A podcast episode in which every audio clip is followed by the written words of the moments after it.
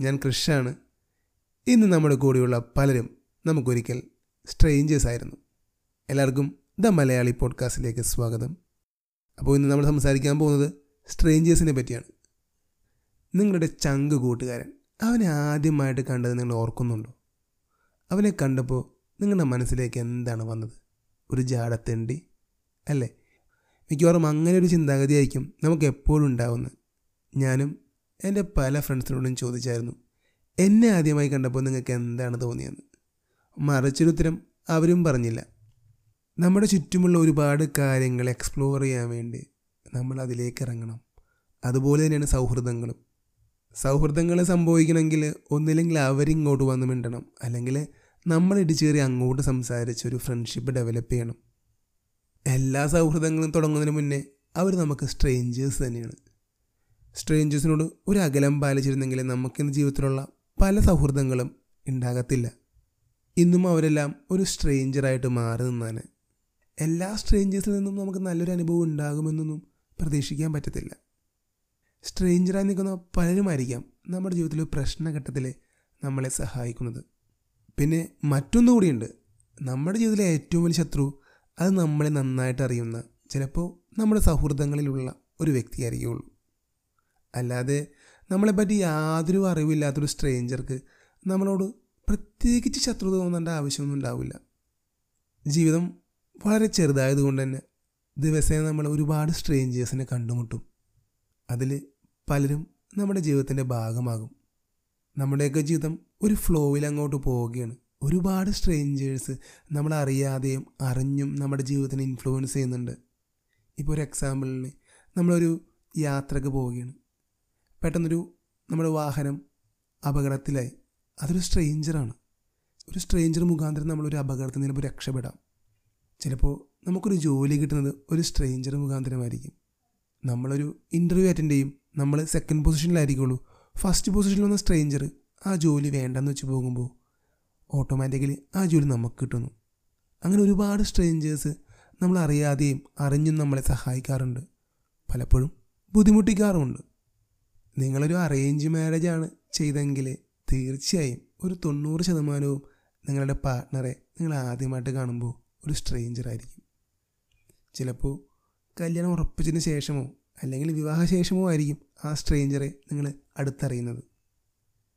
പിന്നെ മറ്റൊരു കാര്യമാണ് ജഡ്ജിങ് മുൻവിധി. അതായത് നമ്മളൊരാളെ കാണുമ്പോൾ അയാൾ ഇങ്ങനെയായിരിക്കാം അങ്ങനെയായിരിക്കാം എന്നൊക്കെ നമ്മൾ പലപ്പോഴും ചിന്തിച്ചു കൂട്ടാറുണ്ട്. നമ്മുടെ ചങ്ക് കൂട്ടുകാരന്മാരെ പറ്റി തന്നെ ആലോചിച്ച് നോക്കിയാൽ മതി. അവരെയൊക്കെ ആദ്യം കണ്ടപ്പോൾ നമ്മൾ മനസ്സിൽ കരുതിയ ആ ഒരു രീതിയായിരിക്കില്ല അവർ. മിക്കപ്പോഴും നമ്മുടെ ജഡ്ജ്മെന്റ് തെറ്റിപ്പോകാറാണ് ചാൻസ് ഇപ്പോൾ പോലീസ് ഓഫീസേഴ്സും ഒക്കെ പലപ്പോഴും ഈ ഒരു അബദ്ധത്തിൽ പെടാറുണ്ട്. ഇപ്പോൾ ഒരാളെ ഒരാളുടെ അപ്പിയറൻസ് കണ്ടിട്ട് അവർ പലപ്പോഴും ജഡ്ജ് ചെയ്യാറുണ്ട്. സ്റ്റഡീസ് പറയുന്നത് പോലീസുകാരൊക്കെ ജഡ്ജ് ചെയ്യുമ്പോൾ അമ്പത്തഞ്ച് ശതമാനം വരെയൊക്കെ ശരിയാകാറുള്ളൂ. അതുകൊണ്ട് ഈ ജഡ്ജ്മെന്റിലൊന്നും വലിയ കാര്യമില്ല. എന്റെ ഒരു അനുഭവം പറയാം കഴിഞ്ഞ കൊല്ലം ഒരു പി എസ് സി എക്സാമിന് എറണാകുളത്ത് ഞാനും എന്റെ കൂട്ടുകാരനും കൂടി പോയി. ഉച്ച കഴിഞ്ഞായിരുന്നു എക്സാം എക്സാം തുടങ്ങുന്നതിന് മുന്നേ ആയിട്ട് ഞാൻ ഹാൾ ടിക്കറ്റ് ആയിട്ട് ഹാളിലേക്ക് കയറി ചെന്നു.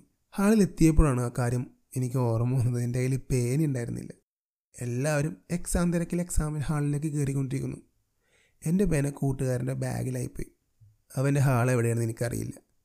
അപ്പോൾ ഞാൻ ഒരു പേന വാങ്ങാം എന്ന രീതിയിൽ പുറത്തേക്ക് ഇറങ്ങി. അപ്പോൾ ടീച്ചർ വന്നു തുടങ്ങി. അപ്പോൾ എല്ലാവരും ക്ലാസ്സിലേക്ക് കയറിക്കൊണ്ടിരിക്കുകയാണ്. അപ്പോൾ ആരോടും പേന ചോദിക്കാൻ പറ്റാത്തൊരവസ്ഥ. അപ്പോൾ ഞാനിങ്ങനെ പുറത്തേക്ക് ക്യാന്റീനിലേക്ക് ചെന്നു. അപ്പോൾ ക്യാന്റീൻ അടച്ചിട്ടിരിക്കുന്നു. പിന്നെ സ്കൂളിന്റെ പുറത്തേക്ക് പോകണം. സ്കൂളിലേക്ക് പുറത്തേക്ക് പോകുമ്പോൾ ഒരുപാട് സമയം എടുക്കും തിരിച്ചു വരുമ്പോൾ. അപ്പോൾ എക്സാം എഴുതാൻ പറ്റില്ല. ഒരു പ്രത്യേക അവസ്ഥയിൽ ഞാനിങ്ങനെ ഗ്രൗണ്ടിൽ നിൽക്കുമ്പോൾ ഫസ്റ്റ് ഫ്ലോറിൽ നിന്നൊരു പയ്യൻ എന്നെ വിളിച്ചിട്ട് ചോദിച്ചു എന്ത് പറ്റിയെന്ന് ചോദിച്ചു? അപ്പോൾ ഞാൻ പറഞ്ഞു ഞാൻ പേന മറന്നു എന്ന് പറഞ്ഞു. അപ്പോൾ അവൻ അപ്പം തന്നെ അവന്റെ പോക്കറ്റിൽ നിന്ന് ഒരു പേന എടുത്തിട്ട് എനിക്ക് എറിഞ്ഞു തന്നിട്ട് അവൻ ഓടി ക്ലാസ്സിലേക്ക് പോയി. എനിക്ക് അവനോടൊരു നന്ദി പോലും പറയാൻ പറ്റിയില്ല. അപ്പോൾ ഞാൻ ആ പേന കിട്ടിയ സന്തോഷത്തിൽ എന്റെ ഹാളിൽ പോയി എക്സാം എഴുതി. എക്സാം എഴുതിയ ശേഷം ഞാൻ പുറത്തിറങ്ങി. അവനെയാണ് അന്വേഷിച്ചത്. പക്ഷേ ആ പയ്യനെ എനിക്ക് കാണാൻ പറ്റിയില്ല. അവനോട് എനിക്കൊരു നന്ദി പോലും പറയാൻ പറ്റിയില്ല. അവനെ സംബന്ധിച്ച് ഞാനൊരു സ്ട്രേഞ്ചറാണ് എന്റെ ആവശ്യം എന്നതാണെന്ന് അറിഞ്ഞപ്പോൾ അവനെ കൊണ്ട് ചെയ്യാൻ പറ്റുന്ന കാര്യം അവൻ ചെയ്തു. ഇതെന്റെ ഒരു ചെറിയ അനുഭവമാണ്. ഇതുപോലെ ഒരുപാട് അനുഭവങ്ങൾ നിങ്ങൾക്ക് ഉണ്ടാകും അല്ലെ നമ്മുടെ ജീവിതത്തിലൊക്കെ ഒരുപാട് സ്ട്രേഞ്ചേഴ്സ് ഇതുപോലെയൊക്കെ പല രീതിയിൽ ഇൻഫ്ലുവൻസ് ചെയ്യും. ഒരു സ്ട്രേഞ്ചർ ആയതുകൊണ്ട് നമുക്ക് ആരെയും എല്ലായ്പ്പോഴും മാറ്റി നിർത്താനൊന്നും സാധിക്കില്ല. ചിലപ്പോൾ നാളെ അവൻ നമ്മുടെ ജീവിതത്തിലെ ഏറ്റവും വലിയ വ്യക്തിയായേക്കാം. ഒന്ന് ചിന്തിച്ച് നോക്കിയേ നമ്മളൊരു ദൂരയാത്ര പോകുമ്പോൾ നമുക്ക് എന്തെങ്കിലും ഒരു അപകടം സംഭവിച്ചാൽ നമ്മളെ സഹായിക്കാൻ നമുക്ക് ചുറ്റുമുള്ള സ്ട്രേഞ്ചേഴ്സ് ഉണ്ടാവുകയുള്ളൂ അല്ലാതെ നമ്മുടെ സുഹൃത്തുക്കളോ കുടുംബാംഗങ്ങളോ ഒന്നും ആ സമയത്ത് അവിടെ എത്തിച്ചേരണമെന്നില്ല. അപ്പോൾ ഒരു സ്ട്രേഞ്ചറിന് നമ്മളെ സഹായിക്കാനും ഒരുപാട് കാര്യങ്ങൾ ഇൻഫ്ലുവൻസ് ചെയ്യാൻ സാധിക്കും. ചില ആളുകളുടെ ജീവിതത്തിൽ എല്ലാം നഷ്ടപ്പെട്ട് മുന്നോട്ട് പോകുമ്പോൾ ചിലപ്പോൾ സുഹൃത്തുക്കൾക്കോ കുടുംബാംഗങ്ങൾക്കോ നമ്മളെ ഒരു രീതിയിലും ഇൻഫ്ലുവൻസ് ചെയ്യാൻ സാധിക്കില്ല. ചിലപ്പോൾ ഒരു സ്ട്രെയിഞ്ചറിന്റെ വാക്കായിരിക്കാം നമ്മളെ മുന്നോട്ട് നയിക്കുന്നത്. ജീവിതം വളരെ ചെറുതാണ്. അതുകൊണ്ട് തന്നെ മുന്നോട്ട് പോകുമ്പോൾ ഒരുപാട് സ്ട്രേഞ്ചേഴ്സിനെ നമ്മൾ കണ്ടുമുട്ടും. നമ്മുടെ ജീവിതത്തിൽ ഒരു മുതൽക്കൂട്ടാകുമെന്ന് ഉറപ്പുണ്ടെങ്കിൽ അവരെ നമ്മുടെ ജീവിതത്തിന്റെ ഭാഗമാക്കുന്നതിൽ യാതൊരു തെറ്റുമില്ല. കാരണം ഇന്ന് നമ്മുടെ കൂടെയുള്ള പല സുഹൃത്തുക്കളും ഇന്നലെ നമുക്കൊരു സ്ട്രേഞ്ചറായിരുന്നു.